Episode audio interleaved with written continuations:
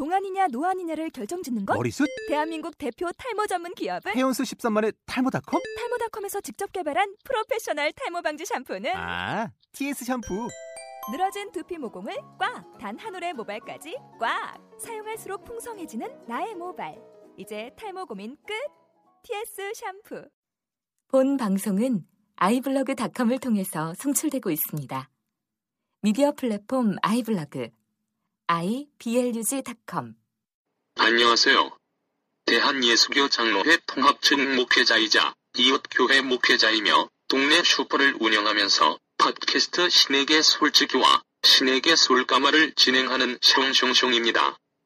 신에게 솔까말은 팟캐스트 신에게 솔직히 네 가지 부분 중 가벼운 주제인 사회 이슈와 고민 부분을 따로 분리하였습니다. 거기다 새로운 주제들도 넣어서 좀 더 가볍고 가깝고 빠르게 소통할 수 있는 팟캐스트입니다. 교리와 역사 부분이 궁금하신 분들은 팟캐스트 신에게 솔직히를 검색해 주세요.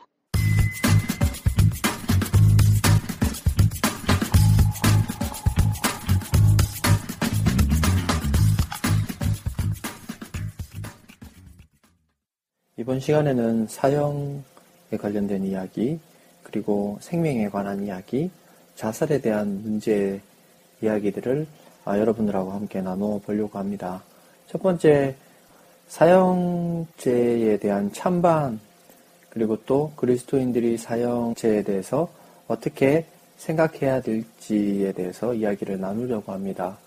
사형제에 대한 찬성과 반대는 뭐 여러분들이 지금 아, 이 방송을 들으시면서도 한번 생각해 보십시오. 나는 어떤 입장에 서 있는지, 사형제 찬성의 입장에 서 있는지, 아니면 반대 입장에 서 있는지를 한번 생각해 보셨으면 좋겠습니다. 어, 우선은 사형제의 찬성과 반대 입장, 주요 입장들을 한번 설명을 해 보려고 합니다. 우선 먼저 사형제 찬성의 입장, 첫 번째는 사형제를 찬성하는 사람들 중에 가장 많은, 아, 가장 많이 하는 말 중에 하나는, 아, 당신 가족이 피해자였어도 사형 반대할 겁니까? 라는 말이겠죠. 그래서 사형 찬성론자들은 피해자의 가족 입장이라면, 그렇죠. 어, 피해를 입은 내 가족이, 내 사랑하는, 어, 가족은 이 세상에 없는데, 그것도 엄청난 고통을 받고 이상이 없고 그래서 나 가족인데도 나도 매일 매일을 아, 같은 고통 속에서 살고 있는데 그런데 그 고통을 준 사람은 너무나 편하게 아, 제도적인 아, 처벌을 한다라는 미명 아래 교도소란 곳에 들어가서 먹고 자고 있다라는 거죠. 어, 그것에 대해서 피해자인 가족들은 용서할 수 없고 아이러니하다는 것이죠.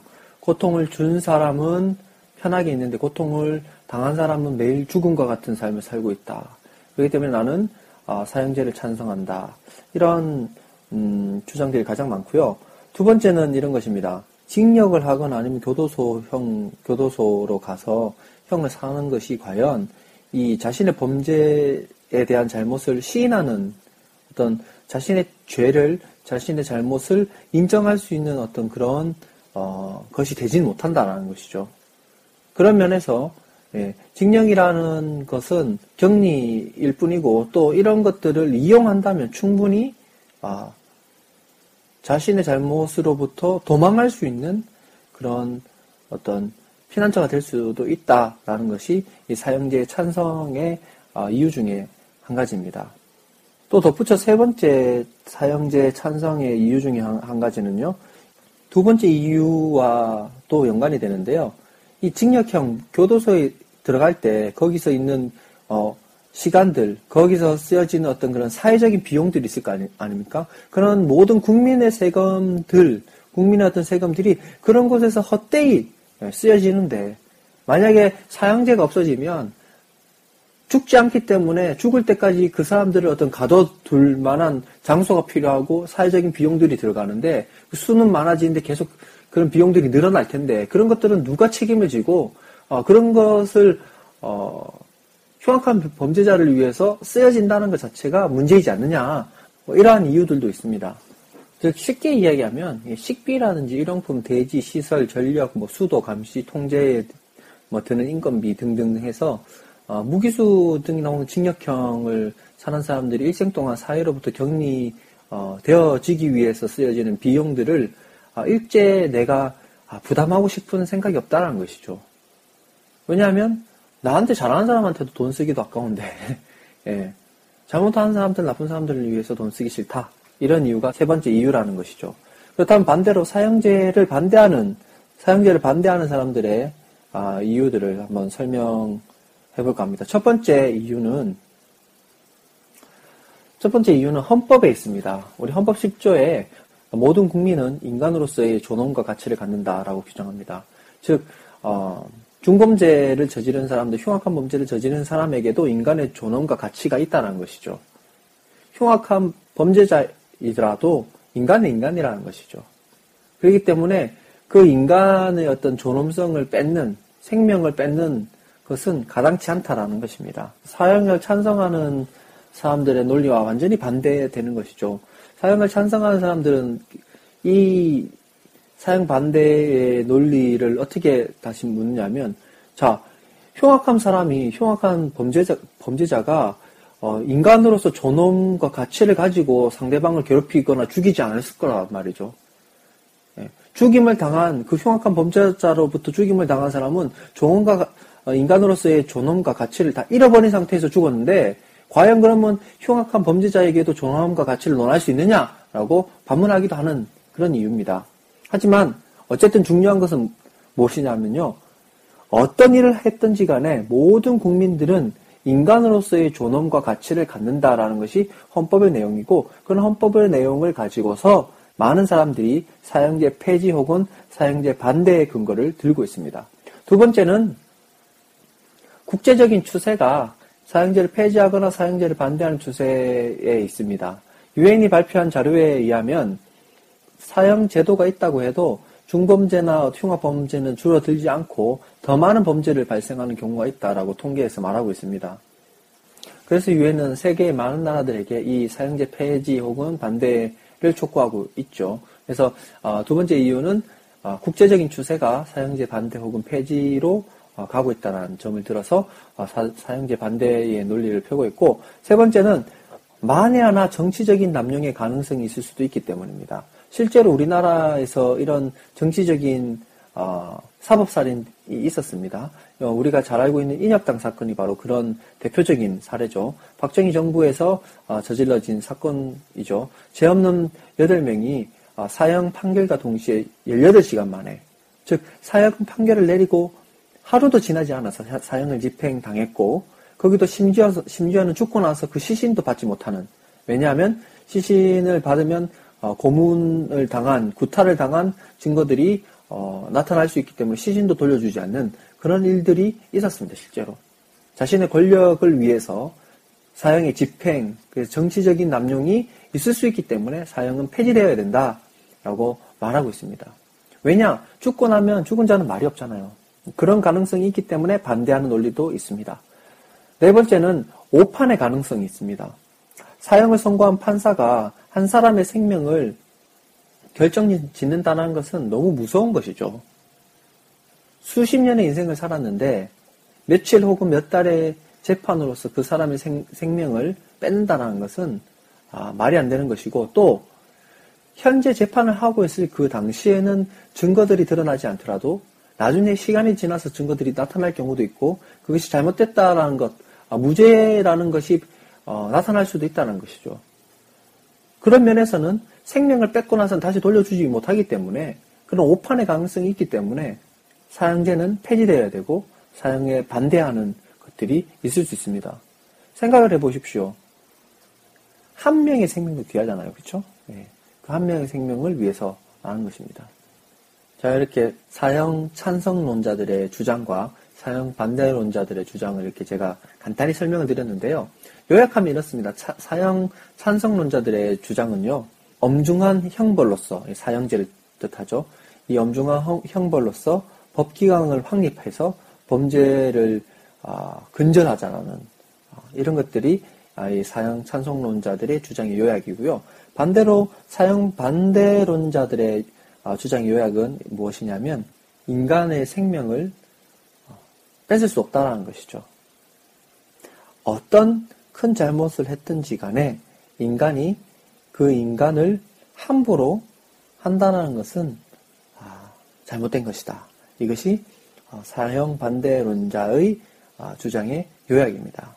자, 그렇다면 여러분들이 한번 아, 생각해 보세요. 저는 이렇게 생각합니다. 사형 찬성, 반대, 충분하게 두 입장 다 자기 논리를 가지고 있습니다. 그런데요, 사형을 찬성해야 된다, 반대해야 된다. 여기에만 너무 깊이 들어가 있다라는 생각을 해요. 어, 제가 여러분들에게 말씀드리고 싶은 것은 음, 사형제의 찬성과 반대 이전에 우리가 먼저 해야 될 것이 있다라는 겁니다. 무엇이냐? 범죄 심리학 용어 중에 깨진 유리창 법칙이라는 게 있습니다. 한창이 이 뉴욕의 범죄율이 높아가고 또 지하철 범죄가 이렇게 막 심각했을 때 이 범죄 자체를 줄이기 위한 어떤 강력한 제재보다는 어, 사소하지만 그 환경을 정리함으로써 범죄율을 낮출 수 있다라는 어떤 그런 이론, 이론이죠. 네. 그 같은 장소에 차를 똑같은 차를 두 대를 두고 그 안에는 뭐, 어, 뭐 여러 가지 물건들도 있을 수 있겠죠. 뭐 돈이나 이런 부품들도 다 들어있는 차를 둔, 뒀는데 한 차는 아무 이상이 없는 일반 차고요. 똑같은 차량이지만 또 한 차는 똑같은 차인데도 유리창 한쪽이 깨져 있었습니다. 일주일의 시간을 뒀는데요. 유리창이 깨져 있지 않는 차는 그대로였습니다. 하지만 유리창이 깨져 있었던 차는 그 안에 있었던 물품들이 도둑을 맞고 반대쪽 창문도 유리창이 깨져 있고 심지어는 낙서도 그려져 있고 이렇게 됐다는 거죠. 뭐냐? 환경에 따라서 사람은 인식하는 것이 달라질 수 있다는 거예요. 환경이 더럽기 때문에 환경이 문제가 있기 때문에 어, 사람들은 막 해도 된다라는 어떤 어, 그런 인식들이 생기게 된다는 겁니다. 한 예로 아까 뉴욕의 어떤 범죄를 말씀드렸지만 실제로 지하철 범죄를 줄이기 위해서 어, 범죄 자체의 어떤 규제를 많이 해도요 이 범죄율이 줄어들지 않았어요. 근데 지하철의 조명을 높이고 좀 밝게 하고 또 지하철에 그려져 있던 낙서들을 지우고 나니까 범죄율이 확 획기적으로 떨어졌다는 보고가 있죠. 그처럼 우리 인간이라는 것은 어떠한 환경 안에 있는지에 따라서 문제를 일으키지 않게 될 수도 있다라는 것입니다.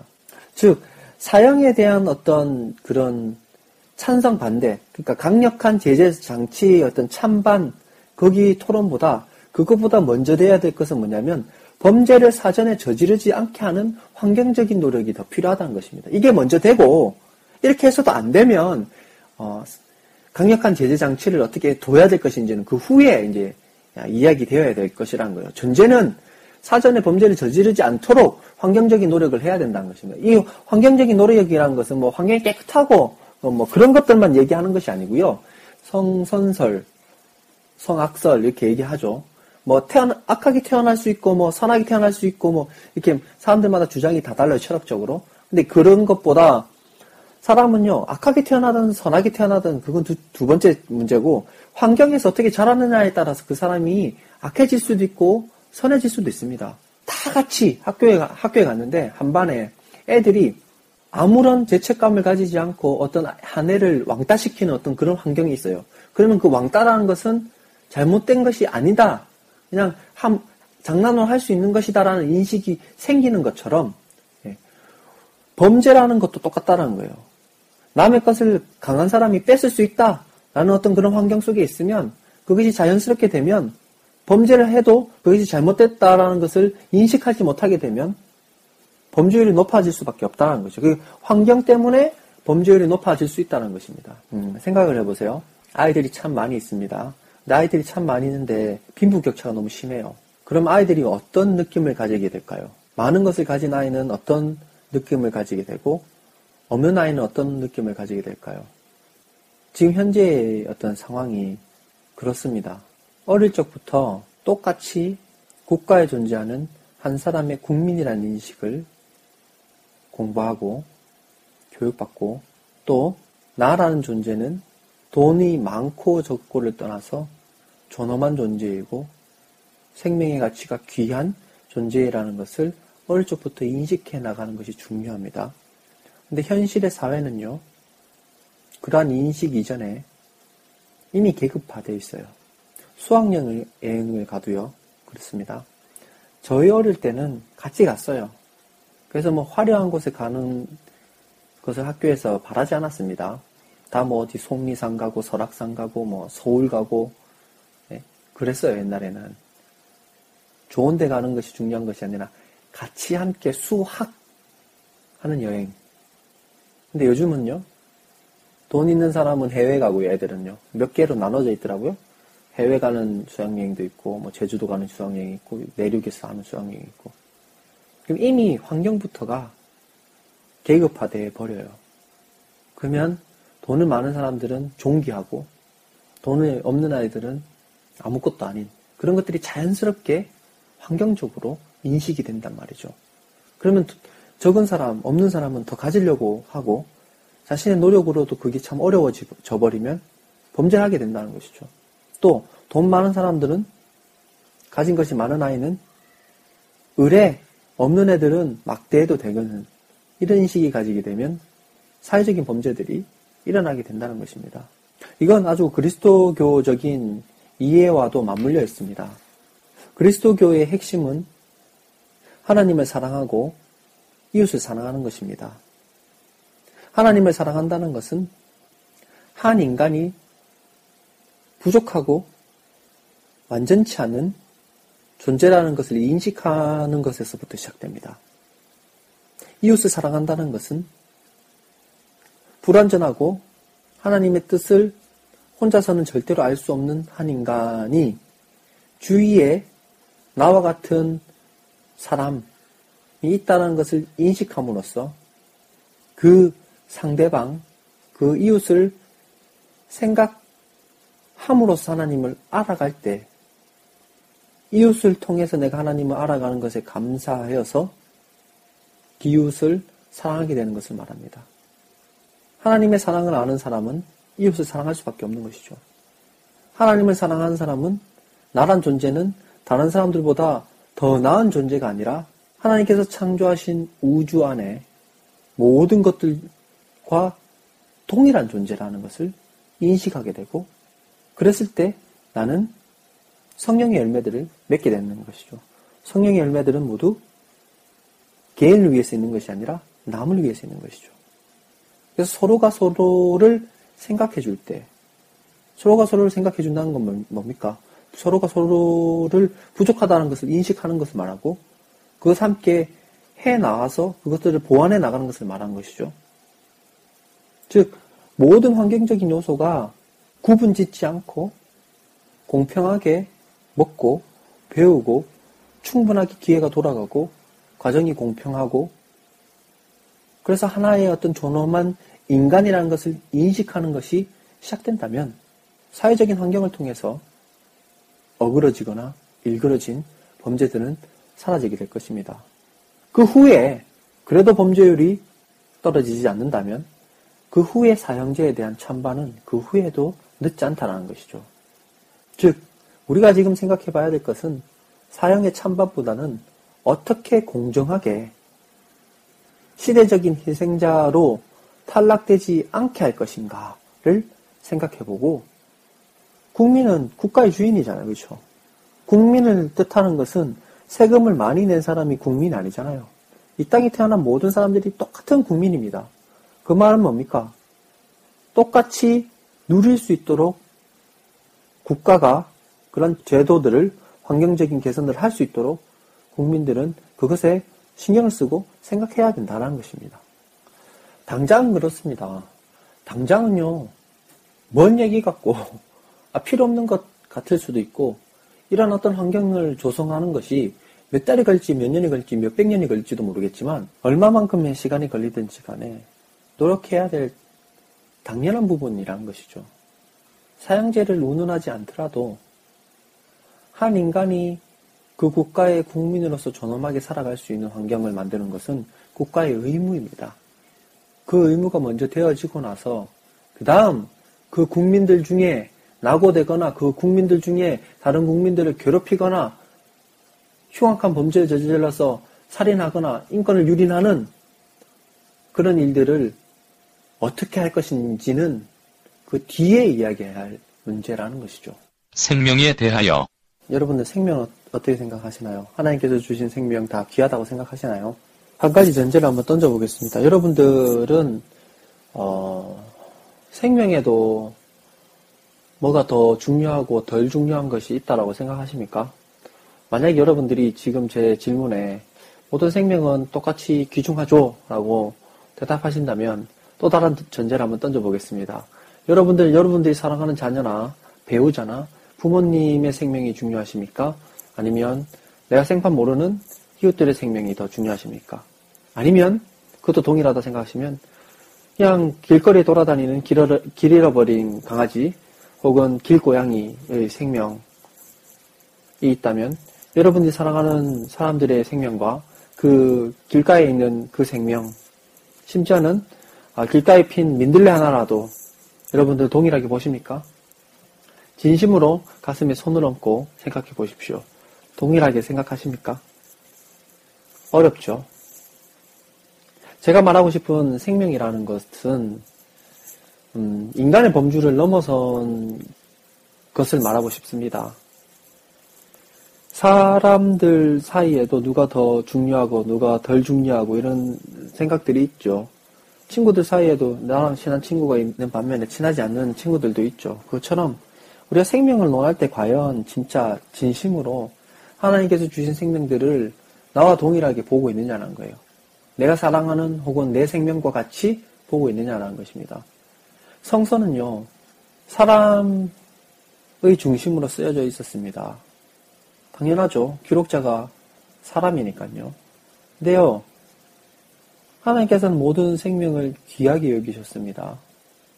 그래서 어, 노아의 방주 사건을 봐도 사람들만 구원을 받는 것이 아니라 모든 생물들이 구원을 받죠. 그것처럼 여러분들 또 신약의 복음서에 보면 드레핀 백합 하나까지도 하나님께서는 생각하십니다.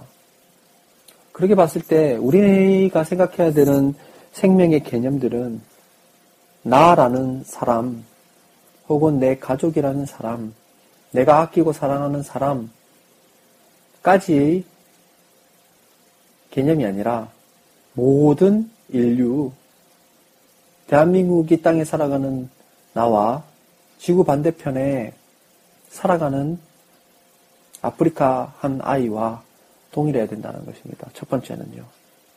사람은 다 동일한 생명을 가지고 있다. 정말로 존엄성을 가지고 그 생명을 생각하고 있는지 한번 생각해 보시기 바랍니다. 여러분들이 마시는 커피, 여러분들은 5천원, 6천원 주면서 커피를 마시죠. 하지만 지구 반대편에 있는 한 아이가 그 커피를 따고도 하루에 일부를 받지 못한다면 여러분들은 그 커피를 마시면서 그 아이의 피를 마시는 것과 같다는 생각을 하시기 바랍니다. 여러분들이 좋아하는 초콜릿, 발렌타인데이 때 초콜릿 나눠받고 주고받고 하죠.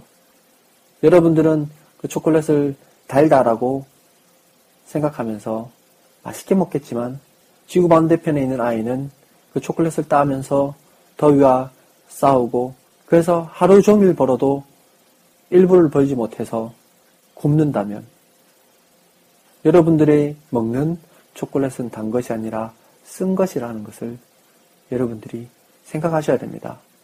여러분들이 좋아하는 축구, 여러분들은 그냥 쉽게 공 차고 놀지요. 동남아, 아시아에 있는 아이들이 축구공 하나하나 바느질 해야 되거든요.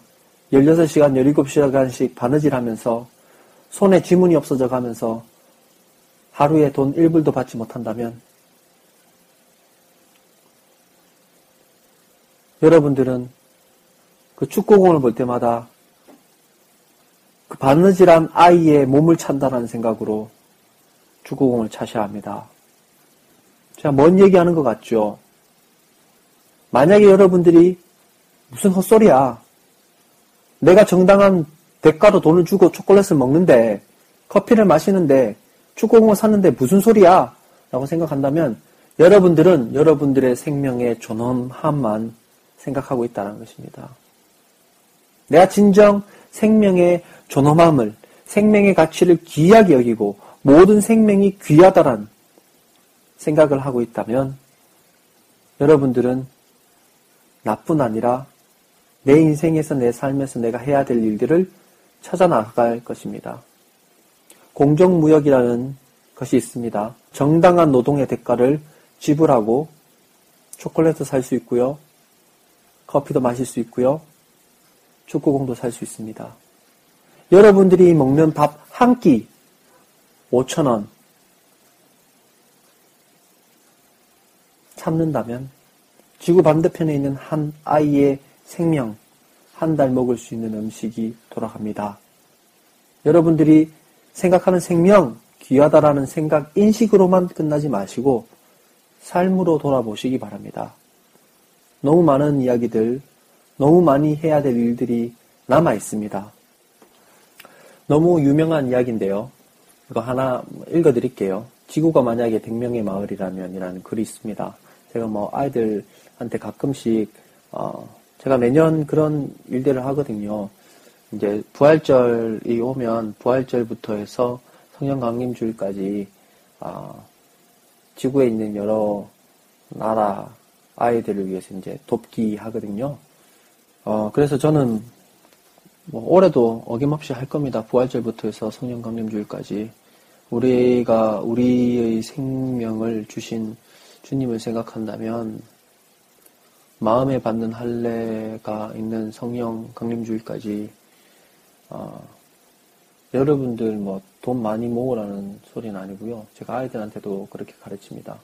집에 있는 돈 모으라는 소리가 아니고 뭐 장을 보거나 하면 남는 돈 10원, 20원, 50원, 100원 집에 굴러다니는 동전들 그냥 아, 조금씩 조금씩 모아서 이 하찮은 돈이 어느 쪽에서는 생명을 살리는 큰 일이 될 수 있다는 것을 어, 제가 매 어, 년마다 아이들에게 가르칩니다. 그래서 여러분들도 어, 그런 일들을 한번 생각해 보시면 좋겠다라는 어, 생각에 제가 요 글 한번 읽어 드리겠습니다. 지금 세계에는 63억의 사람이 살고 있습니다. 그런데 만일 그것을 100명이 사는 마을로 축소시키면 어떻게 될까요? 100명 중 52명은 여자이고 48명은 남자입니다. 30명은 아이들이고 70명은 어른들입니다. 어른들 가운데 7명은 노인입니다. 9명은 이성애자이고 10명은 동성애자입니다. 70명은 유색인종이고 30명은 백인입니다. 61명은 아시아 사람이고 13명은 아프리카 사람, 13명은 아메리카 사람, 12명은 유럽 사람, 나머지 1명은 남태평양 지역 사람입니다. 33명은 기독교, 19명은 이슬람교, 13명은 힌두교, 6명은 불교를 믿습니다. 5명은 나무나 바위 같은 모든 자연에 영혼이 깃들어 있다고 믿습니다. 24명은 또 다른 종교를 믿고 있거나 아니면 아무것도 믿지 않고 있습니다. 17명은 중국어로 말하고 9명은 영어로 8명은 힌디어와 우르두어를 6명은 스페인어를 6명은 러시아어를 4명은 아랍어로 말합니다. 이들이 모두 합쳐도 겨우 마을 사람의 절반밖에 안 됩니다. 나머지는 벵고로, 포르투갈어, 인도네시아어, 일본어, 독일어, 프랑스어, 한국어 등 다양한 언어로 말을 합니다. 별의별 사람들이 다 모여 사는 이 마을에서는 당신과 다른 사람들을 이해하는 일, 상대를 있는 그대로 받아들여주는 일, 그리고 무엇보다 이런 일들을 안다는 것이, 이런 일들을 안다는 것이 가장 소중합니다. 또 이렇게도 생각해 보세요. 마을에 사는 사람들 100명 중 20명은 영양실조이고, 한 명은 굶어 죽기 직전입니다. 그러나 15명은 비만입니다. 이 마을의 모든 부 중에 6명이 59%를 가졌고, 그들은 모두 미국 사람입니다. 74명이 나머지 39%를 20명이 겨우 2%만을 나눠 가졌습니다. 이 마을의 모든 에너지 중 20명이 80%를 사용하고 있고 나머지 80명이 20%를 나눠 쓰고 있습니다. 75명은 먹을 양식을 비축해 놓았고 비와 이슬을 피할 집이 있습니다. 하지만 나머지 25명은 그렇지 못합니다. 17명은 깨끗하고 안전한 물을 마실 수조차 없습니다. 은행에 예금이 있고 지갑에 돈이 들어있고 집안 어딘가에 잔돈이 굴러다니는 사람은 마을에서 가장 부유한 8명 안에 드는 한 사람입니다. 자가용을 소유한 사람은 100명 중 7명 안에 드는 한 사람입니다. 마을 사람들 중 한 명은 대학 교육을 받았고 두 명은 컴퓨터를 가지고 있습니다. 그러나 14명은 글도 읽지 못합니다. 만일 당신이 어떤 괴롭힘이나 체포와 고문, 죽음을 두려워하지 않고 자신의 신념과 양심을 따라 움직이고 말할 수 있다면 그렇지 못한 48명보다 축복받았습니다. 만일 당신이 공습이나 폭격, 지뢰로 인해 다치거나 죽고 무장단체의 강간이나 납치를 두려워하지 않는다면 그렇지 못한 20명보다 축복받았습니다. 1년 동안 마을에서는 한 명이 죽습니다. 그러나 두 명의 아기가 새로 태어나므로 마을 사람은 내년에 101명으로 늘어납니다. 이 글을 읽는다면 그 순간 당신의 행복은 두 배, 세 배로 커질 것입니다. 왜냐하면 당신은 글을 읽을 수 있기 때문입니다. 하지만 그보다 더 지금 당신이 살아있기 때문입니다. 옛날 사람들은 말했습니다. 돌고 도는 것은 돌아 돌아 다시 돌아온다고. 그러니까 당신은 맛을 깊이 음미하며 노래를 부르시기 바랍니다. 신나게 마음껏 춤을 추시기 바랍니다. 하루하루를 정성스레 살아가시기 바랍니다. 그리고 사랑할 때는 마음껏 사랑하시기 바랍니다.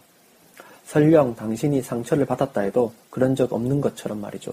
먼저 당신이 이 마을에 살고 있는 당신과 다른 모든 이들을 사랑하시기 바랍니다.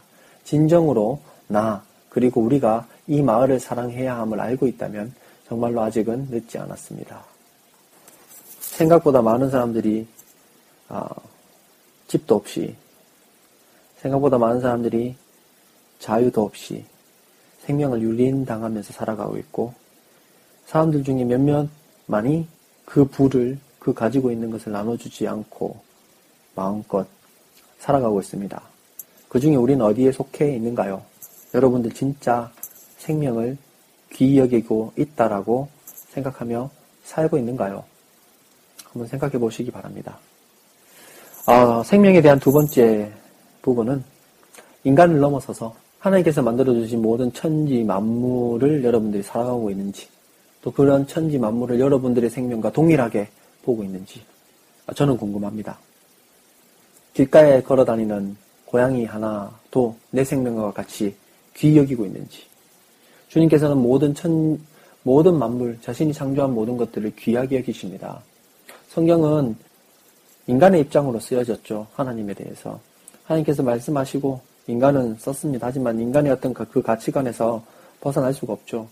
성경을 보면 인간 위주로 쓰여져 있고 자연이라든지 다른 생명들을 좀 하찮게 여기는 경우도 있습니다만 하나님께서 분명히 말씀하시고 계신 것은 아, 이 세상을 사랑하셔서 오셨고 이 세상의 모든 생명들을 귀히 여기고 계시다는 겁니다. 그래서 여러분들이 밖에 나갈 때, 뭐 예를 들어서 뭐 직장에서 집으로 올 때, 혹은 집에서 뭐 시장을 갈 때, 어디를 갈, 갈 때라도 주위를 잘 둘러보시기 바랍니다. 세상에 많은 주님께서 만들어 두신 생명들이 있습니다. 그 생명을 귀히 여기고 있는지 한번 생각해 볼 필요가 있습니다. 나는 그 생명을 음, 내 생명을 위한 것으로 다른 생명들을 하찮게 여기고 있지는 않은지, 내 만족을 위해서 살아가고 있지는 않은지 한번 생각해 보십시오. 한 가지 이야기를 해, 드릴게요 제가 있는 교회에 강대상 뒤에 나무가 있습니다. 근데 이 나무가요, 교회 안에 있다 보니까 바람도 잘 안 통하고 햇볕도 잘 안 통하고 해서 자주 죽어요. 그래서 1년에도 몇 번씩 같은 나무를 교체합니다. 저는 여기 이제 교회를 돕고 있으니까 담임 목사님한테 말씀을 드렸어요.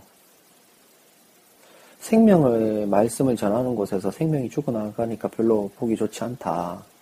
우리의 만족을 위해서 생명을 죽이는 것 같아서 보기 좋지 않다. 화분을 치우면 하느냐. 네, 그 인식을 못 하시는 것인지 안 하시는 것인지 뭐 제 말을 그냥 듣고 그냥 지나치시더라고요. 그리고 나서 이렇게 화분들을 이렇게 보니까 너무 안타깝더라고요. 저는 뭐 별로 이렇게 화분을 이렇게 꽃을 키우고 뭐 나무를 키우고 이런 걸 좋아하진 않습니다. 제가 좀 게으르다 보니까 그런지 몰라도 화분 안에 이렇게 갇혀 있는 생명을 보니까 마음이 아프기 시작하더라고요. 물론 뭐 이렇게 화분에 갇혀 있어도 그걸 아끼고 닦아주고 이렇게 물을 뿌려, 뿌려주고 해서 이렇게 잘 키워 죽는 식물도 이렇게 키워내시는 분들이 계셔요. 그런 분들 보면 참 대단하다는 생각이 들지만 관상용으로 이렇게 보다가 식물들이 이제 죽여나가는 모습을 어, 식물들이 죽어 죽어나가는 모습을 보면 관상용으로 이렇게 키우다가 식물들이 죽어나가는 모습을 보면 아, 가슴 아픕니다. 하나님께서 주신 생명을 우리 마음대로 하는 건 아닌지라는 생각을 해요. 사람이 더 귀하다? 하나님 보시기에는 그렇지 않다라고 봐요. 저는 그렇습니다. 하나님께서 모든 창조물들을 보시면서 기뻐하셨고, 하나님 보시기에는 인간의 눈으로는, 인간의 생각으로는 인간이 더 귀한 것처럼 느껴질지 모르겠지만, 하나님의 시각에서는 모든 생명들이 다 동행할 것 같다는 생각을 해요. 그래서 여러분들이 생명을 이야기할 때, 첫 번째는 모든 인간이 존엄하다라는 것, 모든 생명, 인간의 생명이 귀하다는 것을 여러분들이 가슴 깊이 이렇게 느끼셨으면 좋겠고, 두 번째는 그 인간의 생명을 넘어서서 하나님께서 창조하신 모든 것들의 생명을 아, 귀하게 여길 수 있는 아, 그런 우리들이 되면 우리가 함부로 음, 자연을 훼손하거나 아, 그러지 않을 거라는 생각을 해요. 사대강 뭐 살리기 해서 시간이 지났는데 분노가 일어납니다. 그것도 장로란 사람이 그, 그 짓을 하고 있으니 그 몇몇의 이익을 위해서 그 짓을 했다는 게 너무 가슴이 아픕니다. 예. 그 마음에 분노가 일어나지 않는 사람은 하나님께서 주신 모든 만물의 생명들을 아, 귀히 여기지 않거나 혹은 그런 생각들을 하지 못하, 못해서이지 않나. 아, 뭐, 그렇게 생각을 합니다. 자살에 대하여. 자, 이번에는, 어, 자살에 대한 얘기를 아, 나눌 텐데요. 여러분들, 어떻게 생각하십니까? 자살은 죄일까요? 어, 자신의 생명을 끊는다니까 죄인 것 같죠. 또, 제가 방금까지 말씀드렸지만, 생명의 존엄함과 가치를 스스로 버리는 것이기 때문에 하나님께서 주신 귀한 생명을 끊는 것이기 때문에 아, 죄인 것 같기도 합니다. 근데요, 조금 달리 이야기하면 아, 말이 달라질 수도 있을 것 같습니다. 음, 대부분 자살을 하는 사람들의 이유가 무엇일까요? 개인적인 문제, 사회적인 문제, 감정적인 문제, 여러 가지가 있을 수 있겠죠. 그런데요, 분명한 것은 이것이 관계에서 오는 문제라는 것입니다. 관계적이라는 것은 뭘 가르치느냐? 관계적이라는 것은요, 우리 생명이나 우리의 삶은 우리 스스로 얻어진 것도 아니고, 우리 스스로 살아가는 것도 아닙니다. 우리의 생명은 남의 생명과 아주 밀접한 관계를 가지고 있습니다. 뭘 말하느냐? 우리가 이 세상에 태어나는 것은 어머니의 생명의 위협을 통해서 우리가 태어납니다. 어머니의 고통과 생명의 위험 속에서도 우리를 낳음으로써 우리는 이 자리에 있게 된다는 것이죠. 즉 생명이라는 것은 다른 생명과 아주 연관이 있고 관계되어 있다는 것입니다. 이 생명이 커갈 때도 다른 사람의 생명들과 관계 맺음으로써 우리는 교육받을 수 있고 성장해 나가고 또 아픔에서 치료가 되기도 하고 또 남을 도와줌으로써 남이 아픈 것을 우리가 세워주기도 하고 이렇게 서로가 서로 관계적으로 이렇게 이루어져 나갑니다. 어떤 사람이 자살을 함에 있어서 그 자살의 이유는 개인적인 문제라기보다는 관계적인 문제라는 것입니다. 그 근본적인 원인이 관계적이라는 것이죠. 그렇다면 누구에게 책임성이 있느냐? 첫 번째는 개인에게 책임이 있죠. 그 자살을 하는 그 개인, 자살을 하고자 하는 그 결심을 가지게 된 개인에게 책임이 있습니다. 말 그대로 그렇죠. 왜냐하면 그리스도인들은 자신의 생명을 자기 마음대로 할 수 없습니다. 그렇죠? 우리의 생명의 주인은 하나님이시죠. 우리에게 생명을 주시고 우리 생명을 인도하시고 우리 함께 해주시는 분은 하나님이신데 우리는 감히 우리의 생명을 마음대로 할 수 없습니다.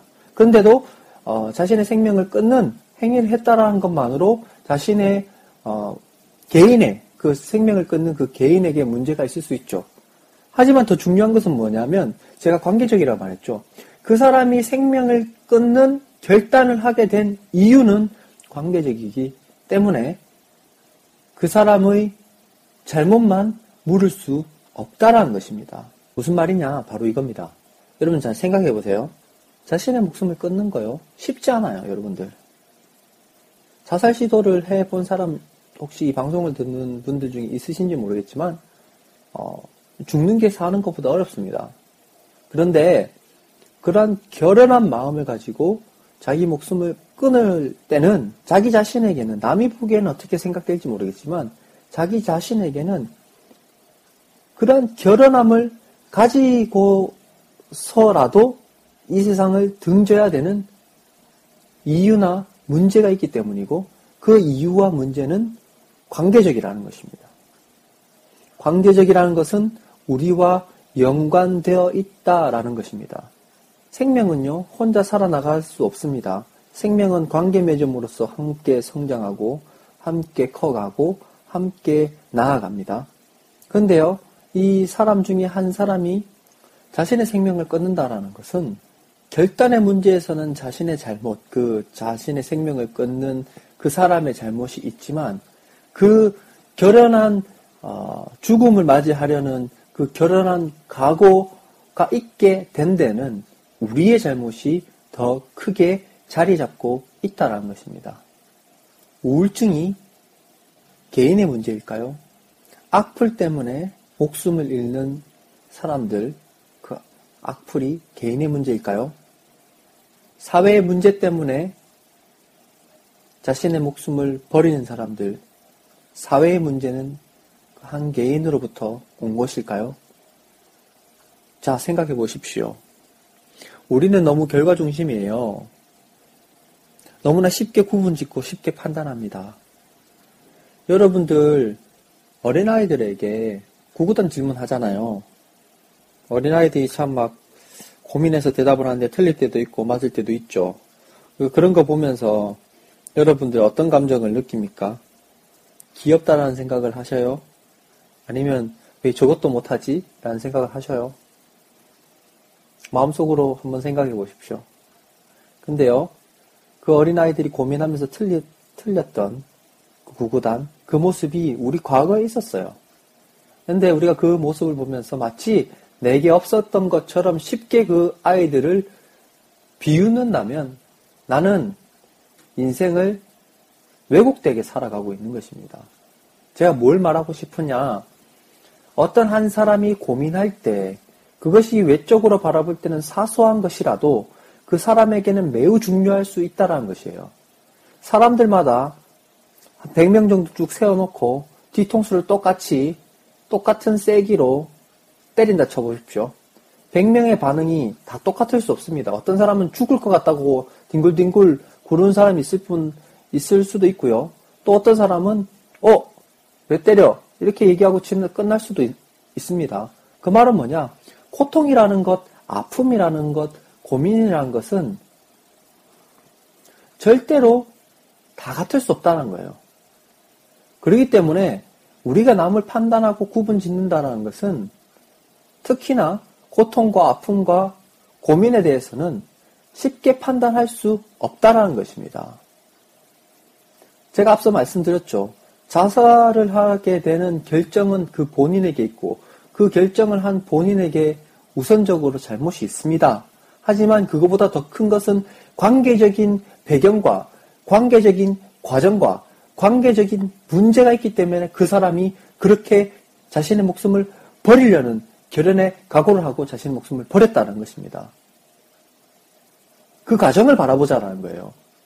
왜 성서를 읽었다라고 하는 사람들이 또 하나님의 마음을 안다라고 하는 사람들이 하나님께 은혜와 사랑을 받았다라고 하는 사람들이 너무도 쉽게 생명 끊는 한 사람을 향해서 난도질 하듯이 그 사람들을 그 사람들을 정지시키냐 이 말이에요. 제가 이런 경험을 한 적이 있습니다. 저희 집 사람 아는 사람이 아, 고신축 교회를 이제 다녔는데 거기 이제 한 자매가 자살을 했대요. 근데요, 교회에서 저는 이게 참 어, 어떻게 이런 일이 있을 수 있을까라는 생각이 드는데 교회에서 조용했다는 거예요. 그리고 그 가족, 자살한 자매가 있었던 그 가족은 이 이야기가 새어나가지 않게 하기 위해서 장례식도 하지 않고 따로 담임 목사님만 불러서 예배를 드리고 간단하게 끝냈다는 거예요. 그런데요, 교회에서 서로가 서로를 그 소식을 다 알았는데 다 쉬쉬했다는 겁니다.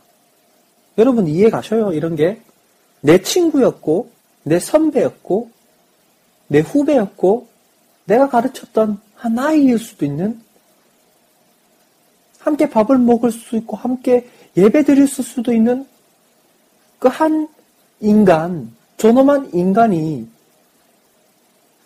어떤 연인지 모르겠지만 너무나 고통스러워서 자신의 생명을 버렸는데도 불구하고 그것이 죄다.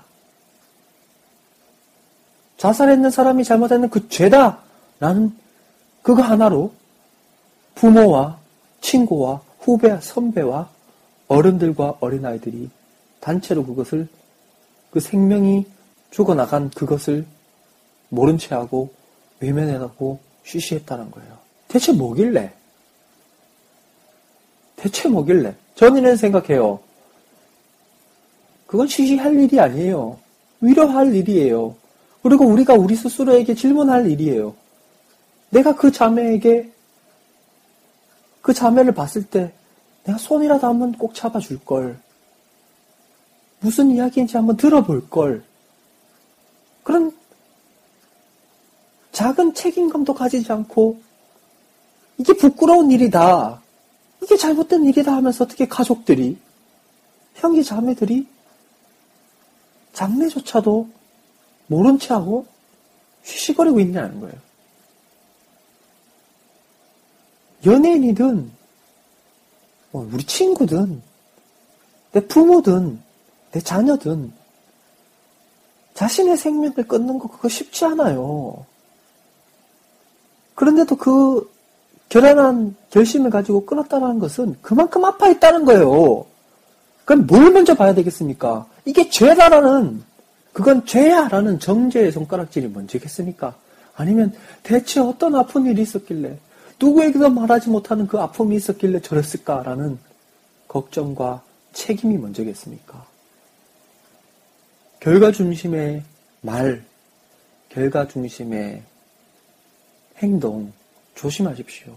특별히 생명 앞에 조심하십시오. 여러분들 전태일 열사 알죠?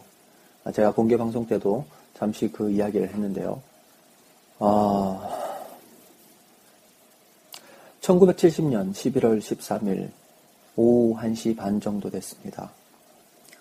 평화시장 입구에 사람들 틈에 서 있었던 한 청년이 불 붙기 시작했습니다. 사람들은 처음에 멍청이 바라보다가 어느 누군가 불을 꺼야 한다는 말에 술렁대지만 어느 누구도 선뜻 나서지 않았습니다. 작업복에 검은색 바바리 코트를 입은 청년은 굳게 입을 다물고 서 있었습니다. 불길이 상체에 붙어서 타오른 지 2분 후 행인 중에 몇 명이 잠바를 벗어 덮어 씌웠습니다. 하지만 불은 점점 더 거세졌습니다. 아, 시장의 경비원은 2층으로 소화기를 가지러 뛰어갔습니다. 이를 악물고 서 있었던 청년은 갑자기 벌떡 들어 누웠다가 다시 일어섰습니다. 청년의 눈썹과 머리털은 타버렸거나 그을려서 불길로 새까맣게 뒤덤벅이 되어 있었습니다. 그러면서 외치기 시작했습니다. 근로기준법을 준수하라. 노동시간을 단축하라. 일요일은 쉬게 해달라. 그 청년은 끝내 그 밤을 넘기지 못했습니다. 청년 전태일 23살의 젊은 청년이 그날 밤 10시에 아, 숨졌습니다. 이게 아, 전태일 열사의 죽음의 순간이었습니다. 자신의 몸에 불을 붙인 자신의 목숨을 버리는 자살을 했어요. 여러분들은 이게 죄라고 생각하십니까? 제가 덧붙여서 말씀드리겠습니다. 공개방송 때도 이야기는 했죠. 젠테일 열사는 기독교인이었습니다. 당시에 산업화가 있었죠. 농촌은 죽어가고 가난한 농민의 자녀들이 미숙년 혹은 반숙년 노동자 대열로 흡수되어서 무너져가는 농촌에서 나온 10대 아, 여성들은 부모나 가족을 위해서 방적이나 편물이나 재봉이나 신발이나 단순조립, 식품 가공 아, 들을 하면서 과다한 노동 시간과 성적 학대를 당하면서 일을 했었습니다. 그들의 하루 임금은 다방의 커피 한 잔 값에 해당될 정도였습니다. 이 산업 화는 착취 구조를 가지고 있었습니다. 전태일은 17살의 나이에 평화시장의 피복 공장에 미싱사 보조로 취직을 했습니다.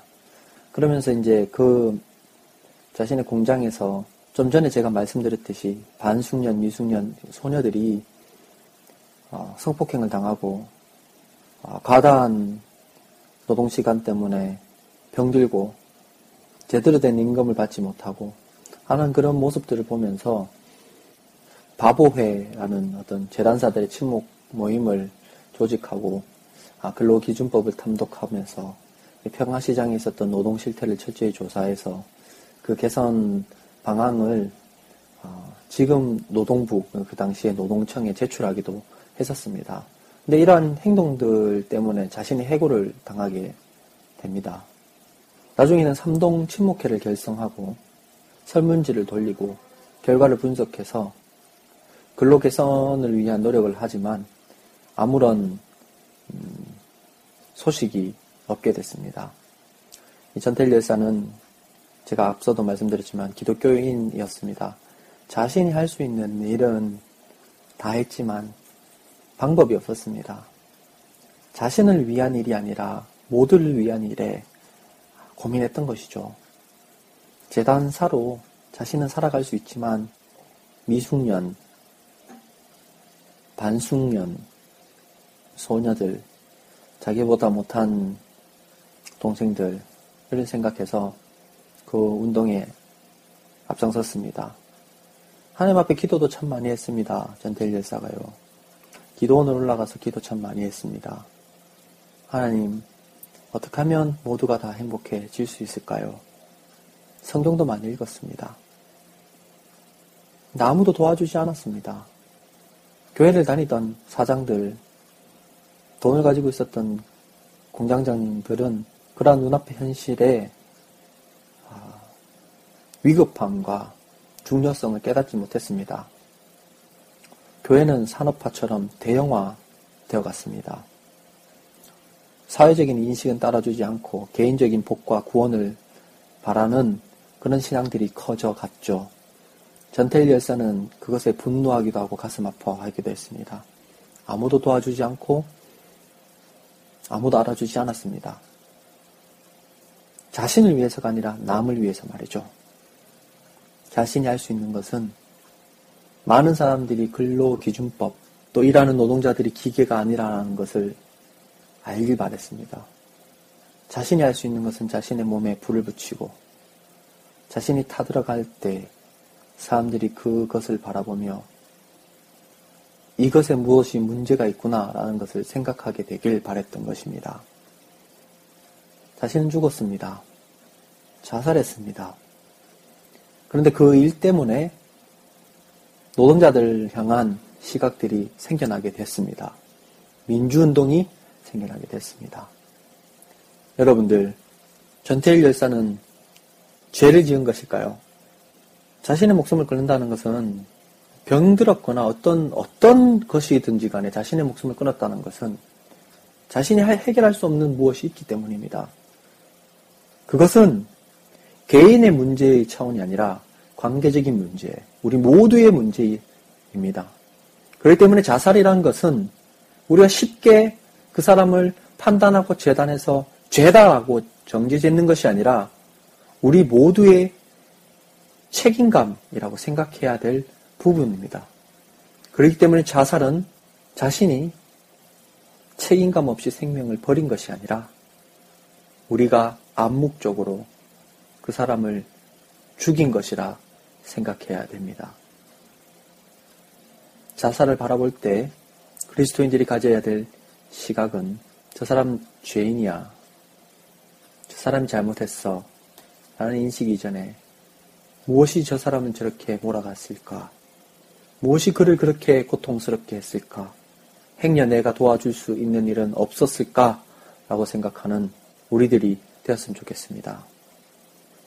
예수님이었다면 자신의 목숨을 끊으려는 사람에게 보다 자신의 목숨을 끊는 그 사람 주변에 있는 많은 이들에게 야단치셨을 거라 생각이 됩니다. 자, 다시 돌아와서 이제 사형제와 생명과 자살에 대한 문제를 정리해 보도록 하겠습니다. 생명이란 것은 존귀한 것이고 존엄한 것이며 그 가치를 우리는 우리의 생명만 생각하는 것이 아니라 남의 생명을 생각할 때 우리의 생명은 더욱더 존엄해집니다. 그런 입장으로 바라볼 때 내 생명조차도 내게 달려있는 것이 아니라 모두와 함께 가는 것이고 그것의 주인은 주님 한 분이십니다. 그랬을 때 우리는 우리의 생명도 우리가 판단할 수 없고 어, 섣불리 하찮 계획일 수도 없는 것입니다. 더불어서 남의 생명을 우리가 취한다라는 것, 남의 생명을 어, 어떠한 윤리적인, 도덕적인, 문화적인 요소 때문에 우리가 남의 생명을 함부로 한다는 것은 더욱더 있을 수 없는 일입니다. 우리가 해야 될 것은 무엇이냐면 그러한 윤리적인, 도덕적인, 문화적인 문제들이 일어나지 않도록 환경적인 노력들을 먼저 해야 되고 또한 내 생명만을 위해서 살아가는 것이 아니라 우리 모두를 위한 생명의 풍성함을 위해 살아갈 수 있도록 노력하는 것이 주님께서 가장 원하시는 일이라고 생각합니다. 주님 역시도 자신의 생명이 버려질 것을 알면서도 그 길을 가셨습니다. 자신을 위해서 가셨을까요? 아닙니다. 모두를 위해서 그렇게 하셨습니다. 주님이 주시는 아, 고난의 길, 그 사순절 기간, 우리 지금 사순절 기간을 보내고 있는데 고난의 길에서 주는 교훈은 생명은 모두에게 소중한 것이며 자신의 생명을 얻으려고 하는 자는 남의 생명을 먼저 생각할 줄 아는 자신의 생명이 풍성케 하기 위해서는 남의 생명도 귀하게 여길 줄 아는 그런 인식이 시작되어야 된다는 것을 주님께서는 자신의 생명을 버림으로써 우리에게 알려주셨습니다. 여러분들 사형제 찬반 이전에 어떠한 환경을 먼저 만들 것인지, 난 어떻게 해야 될 것인지를 먼저 생각하시기 바랍니다. 생명, 내 생명을 생각하기보다 남의 생명을 먼저 생각할 때 우리의 생명도 귀함을 어, 얻게 됩니다.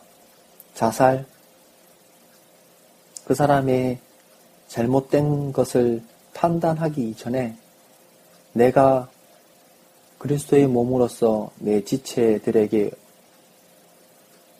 얼마나 부족했는지를 먼저 생각할 수 있는 아, 그런 우리들이 되었으면 좋겠습니다. 그럴 때 진정 주님께서 말씀하신 생명의 존귀함과 존엄함과 가치들이 더욱더 풍성해질 줄로 생각이 듭니다. 아, 신앙 놀이터, 자살, 생명, 사형제 아, 이상으로 마치도록 하겠습니다. 신에게 솔까말은 여러분들의 참여와 피드백을 원합니다.